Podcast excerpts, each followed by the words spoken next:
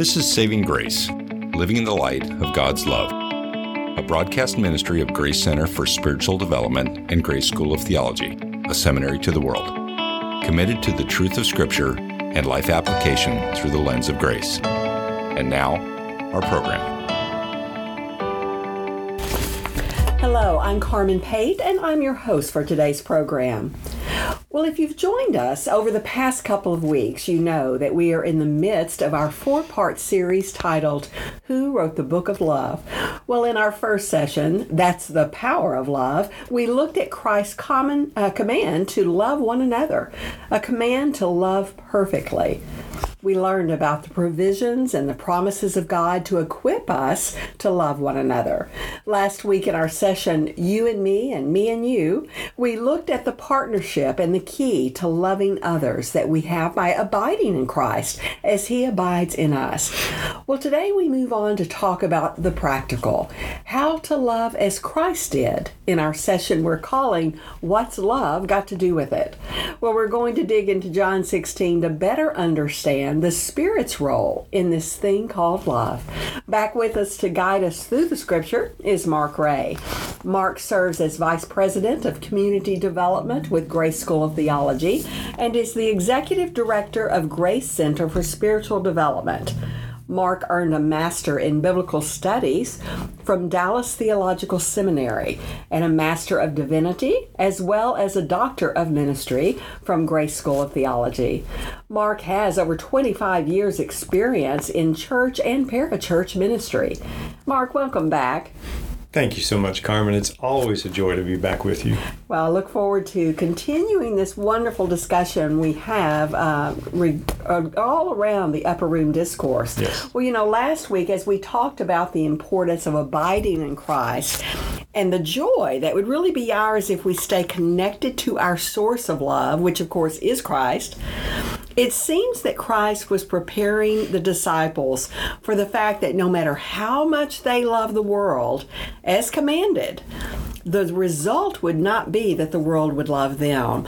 So, what did Christ tell the disciples that we also need to understand about loving the world? It's a great question um, because what we what we feel is that when Christ gives this command, "Love one another as I have loved you," everything should be hunky dory. Mm-hmm. Everything should be great. Yeah. Because love is that thing that connects us all.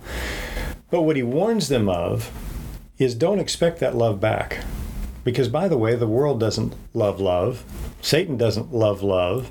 Those that are not my disciples don't love love. Yeah. So, as you express love, the world, Satan, non believers, the, the response that you're going to get back is not the response you get from me. My response is, I'm going to love you. Yes. The response of the world is, I'm going to hate you. And, and part of what he prepares them for is this statement they're not hating you, mm. they're hating me. The, the whole idea of what Christ came to do, and I think the, the massive irony in this is if you follow my command to love one another, Yes. expect hate. Yes. But that's also what separates believers from the world. The mm-hmm. huge part of that is even in the midst of that hate, what are we still called to do? Yeah. We're still called to love. To love, exactly. We're still called Exactly, to love, which is exactly what Christ did when he went to the cross. And think about it. I, I've used this illustration many times. He's hanging on the cross. And the religious leaders who should have known better, who knew he was coming, they had the mm-hmm. scriptures that foretold him coming, they stand and here's how they mock him. You said you could save us. Hmm. Come down from the cross, save yourself and us. Here's the irony hmm. if he had, he couldn't. If he had hmm. come down from the cross, he couldn't have saved Oh, them. So by yes, yes. staying and hanging on the cross, by love, because of his love for them, even those who hated him while we were still his enemies, Christ died for us and for them. and for them. So those that are actually mocking him, Christ died for them. The example of that love Mm. is this is what the world is going to do. To, and we see persecution of Christians all around the world. yes, we and it's persecution of Christians who have the command to love. Yes. It, it absolutely blows my mind at times to understand that the command to believers and what sets believers apart is exactly the thing that the world is going to hate them for. And that's why it sets us apart. Yes. The world hates us because we love, and because we love when we shouldn't. Yes. When the world tells us you should hate. Yeah.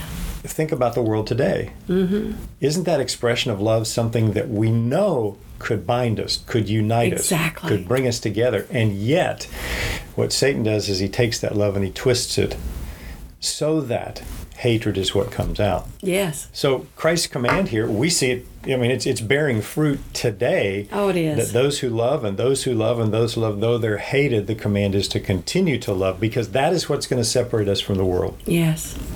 So that thing that, that Christ wanted to bind us together is exactly the thing that Satan wants to use to twist us and to divide us.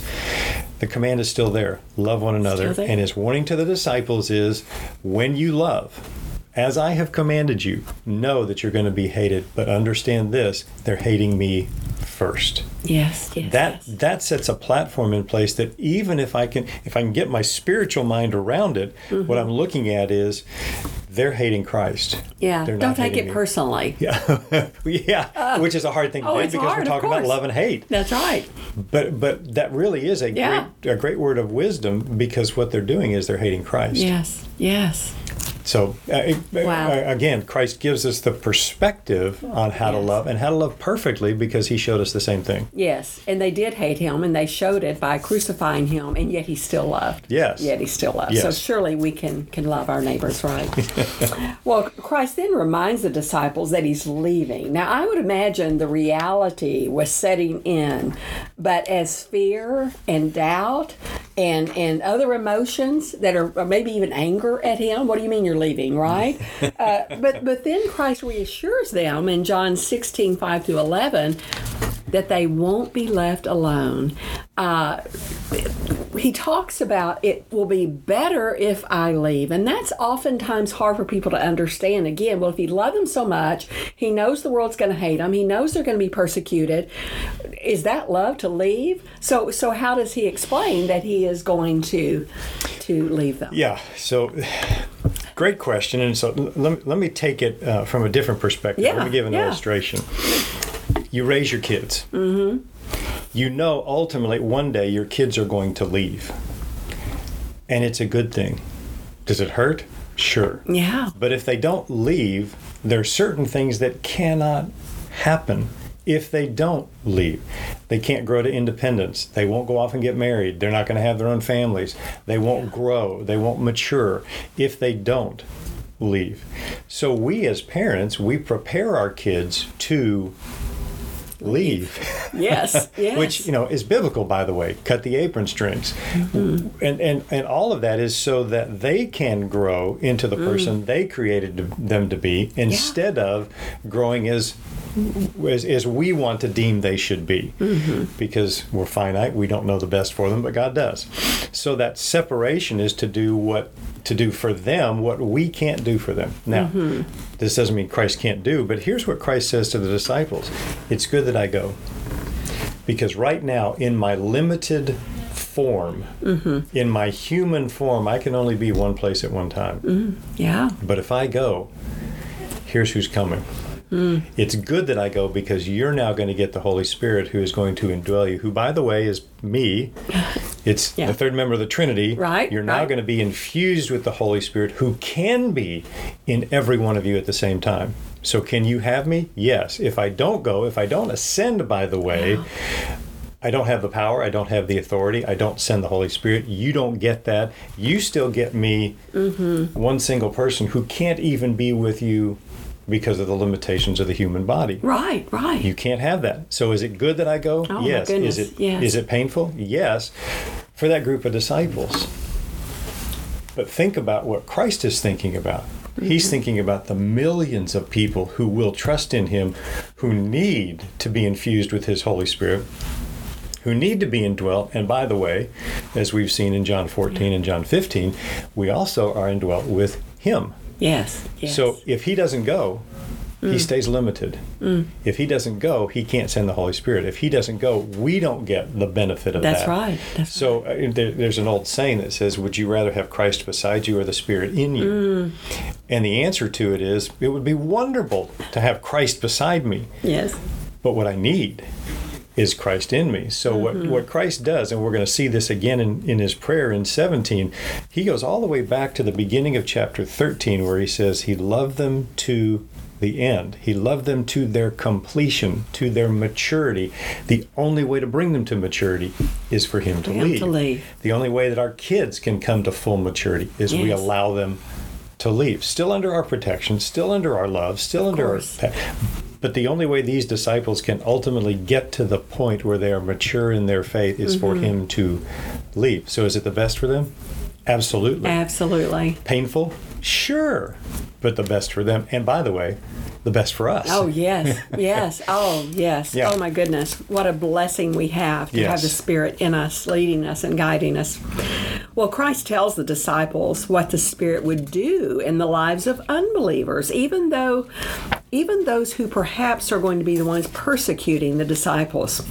This is really important because sometimes uh, we confuse the role of the Spirit of the, with our own role in the lives of unbelievers. Uh, we sort of want to be the Holy Spirit in other people's lives. So, so uh, help us to clarify those roles, Mark. Well, here's the best way I can say it. Um, in John 16, he says this The Holy Spirit will come and will convict the world of sin, righteousness, and judgment. The Holy Spirit will come and will convict the world, unbelievers and believers. Yes. By the way, the Holy Spirit's role is the role to convict Yes. of sin, righteousness, and judgment. 18 times in the New Testament. And when this is spoken, it's always spoken of in terms of not to condemnation, but to reconciliation, to mm. redemption. So the mm-hmm. idea behind this is it's the Holy Spirit's job to convict the believers and the unbelievers of their sin. Who opens their eyes to the love of Christ? Who opens their eyes to the work of Christ? That's the Holy Spirit's job. Now, do we play a role in that? Sure. We're not the convictors. We're, we're not the ones that do that, but we are the ones that get the chance to tell the story. Mm-hmm. Was I convicted of my sin? Sure. Yeah. Can I tell that story to somebody else? Absolutely. Am I supposed to be the one, unless the Holy Spirit tells me to? I'm not the one who goes in and says, You sinner. Right. No.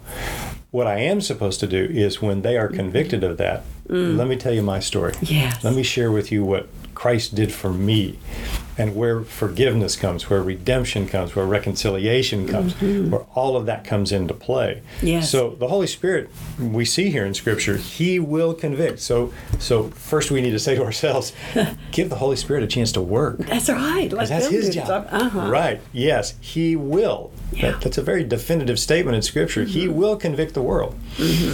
Let him convict the world. Yeah. But as Blackaby used to say, go where you see God at work and join him. Mm-hmm. So if you see somebody being convicted by their sin, that's where the Spirit's telling us, come play a role in that. now right. the role of the believer is to come and come alongside, put your arm around, right. love them, tell them I was going to say, go show that love we've been talking about, right? It's like that's that's the perfect opportunity, Right. Because people that are in their sin usually know it, right? Yes. And so we have that choice to judge them and tell them how awful they are, or say, "Oh my goodness." Well, you and, know. and if you think about it, he, he continues on in this passage and he says, Convict them of sin because they don't believe in me. Yeah. Well, what's the greatest sin? Yeah, not believing. Not believing. Convict them of righteousness because I go to my Father and you'll see me no more. Well, who's going to be the example of righteousness in the world now? Mm-hmm. Yeah. It's Christ, Christ in us. us. Yeah. And convict them of judgment because the ruler of this world is Mm. already judged. You don't have to judge Satan, it's not our role. Yeah. That's the role of the Holy Spirit. What we are to do is to come alongside when that conviction occurs, when we see, when we need to show that righteousness. That's that's our role. Mm-hmm. We're the follow up. the cleanup, right? That's yeah, uh, and and even to that extent, there's still the Holy Spirit who is at work in us. That when when everything seems wrong, when everything seems upside down, the Spirit is working, and the Spirit is working in the lives of the unbelievers and in the lives of the believers. The unbelievers to convict them of the things going on, the believers to convict them of get in there. Don't be a spectator. Get into that Yeah. game that the Holy Spirit is is working on, where the life of somebody else, by the way, the eternal life of somebody else is at stake. Yes, yes. How can I best love that person? Share the good news of Jesus Christ with them. Mm. Yeah. And like you say, your own story. Uh, Well, that's Where- that's the best example. Exactly. It's the best way to share the good news Yes. of Jesus, isn't it? Absolutely. Yes, because Absolutely. it's it's believable to Right. people. Yes, yes. Uh, and, and you may have you've touched on this a little bit, but he, he does talk about the role of the Spirit in believers in twelve through fifteen. And uh, but how does he sp- uh, recap how the Spirit is going to help disciples to make sense of all that is happening in the world at that time? Great question. Um, as you just walk through that passage, Mm-hmm. here's what he says: The Spirit of truth will come.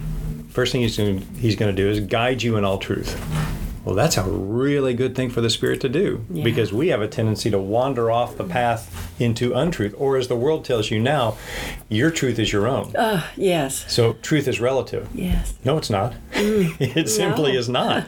Truth the Spirit truth. will guide us in all truth. He will speak on the authority of what he hears from God. So, where's the Spirit getting his words? The same place Christ got his words Mm-hmm.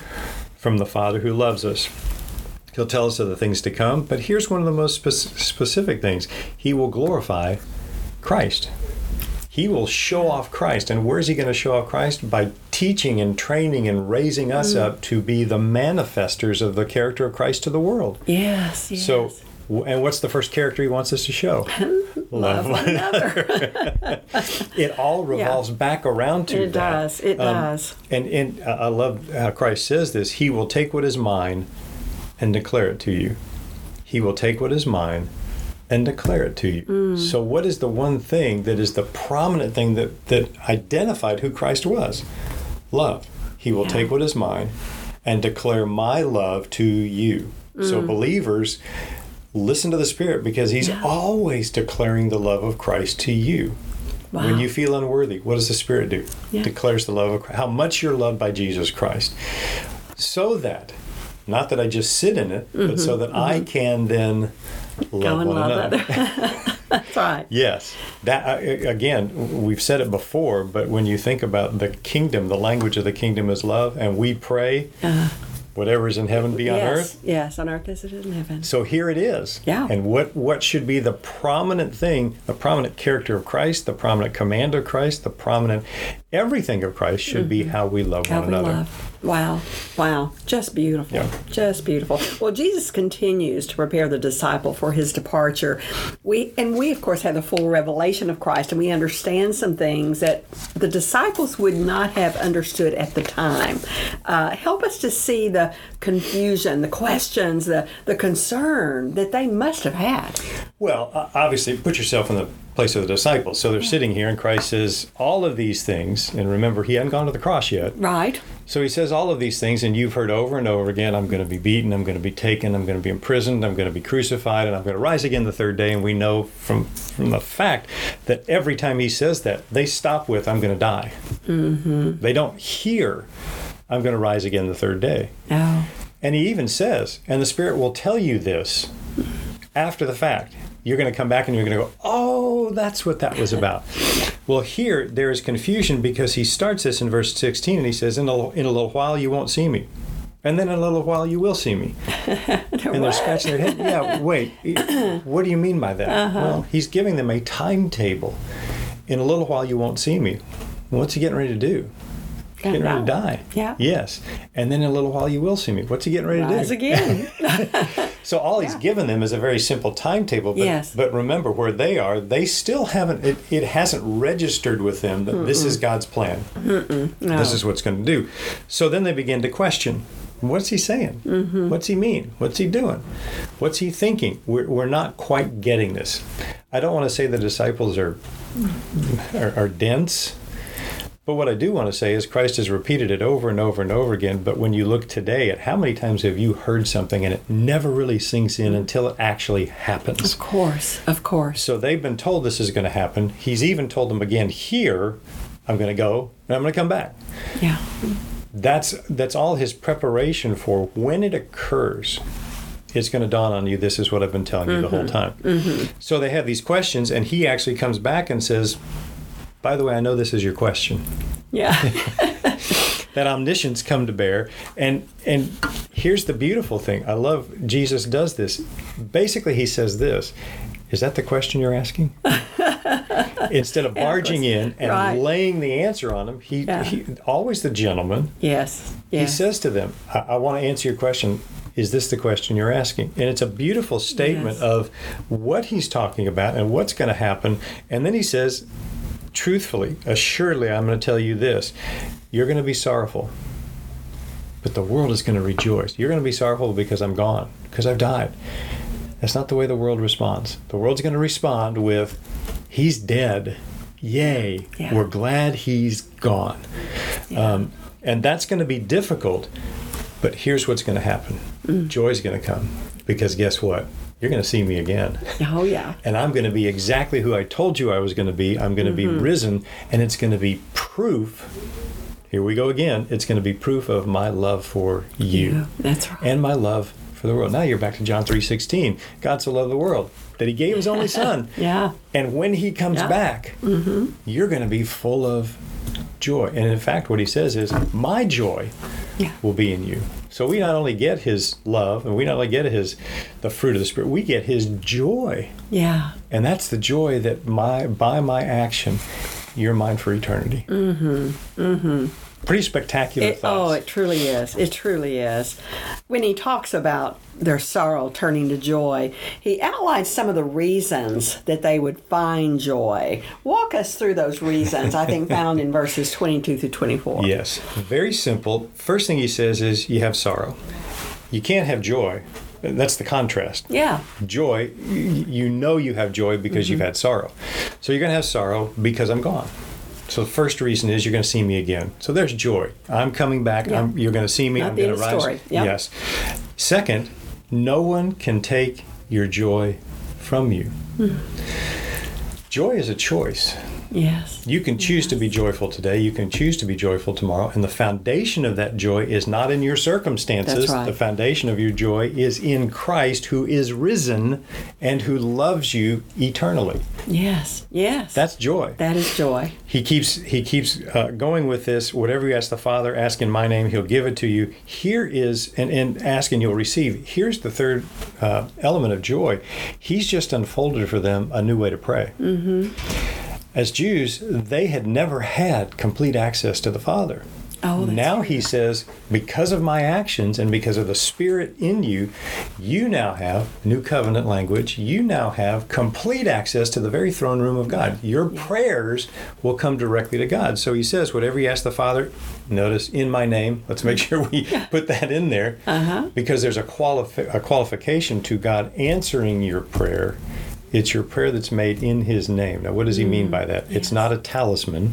It's not a magic statement. If I say in, in Jesus' Right, name, it's going right, to happen. right, right. No, it is in what Jesus desires for us. Mm-hmm. What's for our good in His glory? What's for our benefit? Those things that we ask for. Yes, One of the greatest ones is could my love increase? Help me love one another. Yeah. One of those huge statements that we need to be praying that God is happy to answer. Of course he is. Love one another. And finally, uh, ask and you'll receive. If you ask the right things, I'll, I'll grant them. But then the final thing is that your joy may be full, that it may be complete. Do you want complete joy? And doesn't everyone? Doesn't everyone? To me, that is like they should go, yes, I'll take it. Right, right. Yes. I'll, I'll do, yeah. And he gives us a very simple series of, uh, first of all, rejoice in the fact that, so the foundation, this Mm-hmm. is Paul, rejoice, and again I say rejoice. Why? Because Christ is risen, Mm-hmm. he loves me unconditionally, and he's here. Yeah. He's with me. He'll never leave me or forsake me. Yeah. Great. Yeah, yeah. Second, you have very access to the throne room of God. So ask, but ask for those things that are the things that God wants to make me Mm-hmm. who I'm supposed to be in Christ. So ask those things. Do you Mm-hmm. need wisdom? Do you need guidance? Do you need ex- do you need your love to expand? Do you need grace? Do you need mercy? Do you need peace? Yes. Okay. He's going to grant those things. And then when you do that, know that you will receive. And when you receive that, here's, and I think this is the kicker to it.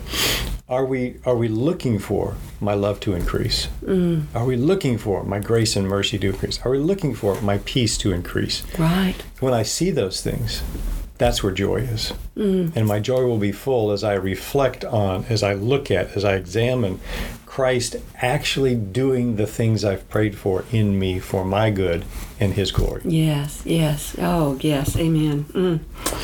Well, we only have a, a, minute or so left, but um, you know, he, he then says, "These things I have spoken to you." Uh, it's it's as though he's he's wanting to recap again that love of God, the love of Christ, and and the response of the disciples. Uh, what would you say uh, is is the most important takeaway, if you will, from all that he has told them in a mo- in one Yeah, minute, yeah. in sixty seconds? Yeah, let's take these these last 13, Yeah. 14, and 15, and 16. Let's wrap it up. Um, but let me put it to you this way. Yeah. I think the first thing he says is there is there's a new relationship here. That new relationship is a relationship with God, with me, and with the Holy Spirit that's founded on one thing love. That's it. Christ, Holy Spirit's going to put a new love in you. Yeah. I've died to show you that love. The Father's love for you, desi- and this is the plan that God has put together so that you can understand what love is all about. Yes, yes. That's the first. The second thing is, let me show you what this means to you as a disciple of Jesus Christ. The mm-hmm. most mm-hmm. important thing is this belief. yeah. You believe in the Father, believe in me. You trusted in the Father, trust in me. Mm-hmm. because the Father and I, we're, we're one. We're one. We're the same. And if that's the case, then trust this mm. love one another. That's going to make all the difference. Yeah. If you're thinking that your education, if you're thinking that that any of that is going to define you as a believer, it's not. Belief in me Yeah. and how you love one another, that's going to do it. Yeah. That's going to define it. I think the third thing that he says is this um, the things that I have done, the things that I have said, my life on this earth and what I'm getting ready to do for you will be the source of your joy. Oh, You'll now see it. And because, and- I think that's we as believers, and let me wrap this up real quick. We as believers, we lose the fact that Christ has done all this for us. Mm-hmm. We mm-hmm. still look for the circumstantial things to be our source of I joy, do. and it's not. It's. Him. Oh, amen. Amen. Wow. Well, this was powerful, and I wish we could have gone on and on actually, because there's so much more. And we will have another week together to continue talking about who wrote the book of love. You know, we encourage you to check out the Grace Center for Spiritual Development. Discover the many resources available to you to help you grow in your biblical knowledge and love for the Lord, including Mark's study guide and video sessions for Who Wrote the Book of Love. Go to gsot.edu. That's gsot.edu. Check out the Grace School of Theology while you're there. Tell others about saving grace. And remember, the love of Christ can never be earned and can never be lost.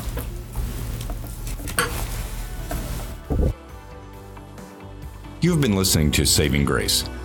For more information about Grace Center for Spiritual Development or this program, visit our website at gsot.edu slash center or download the Grace app through your smartphone. Views expressed on this program may not always be the views of Grace School of Theology or its leadership.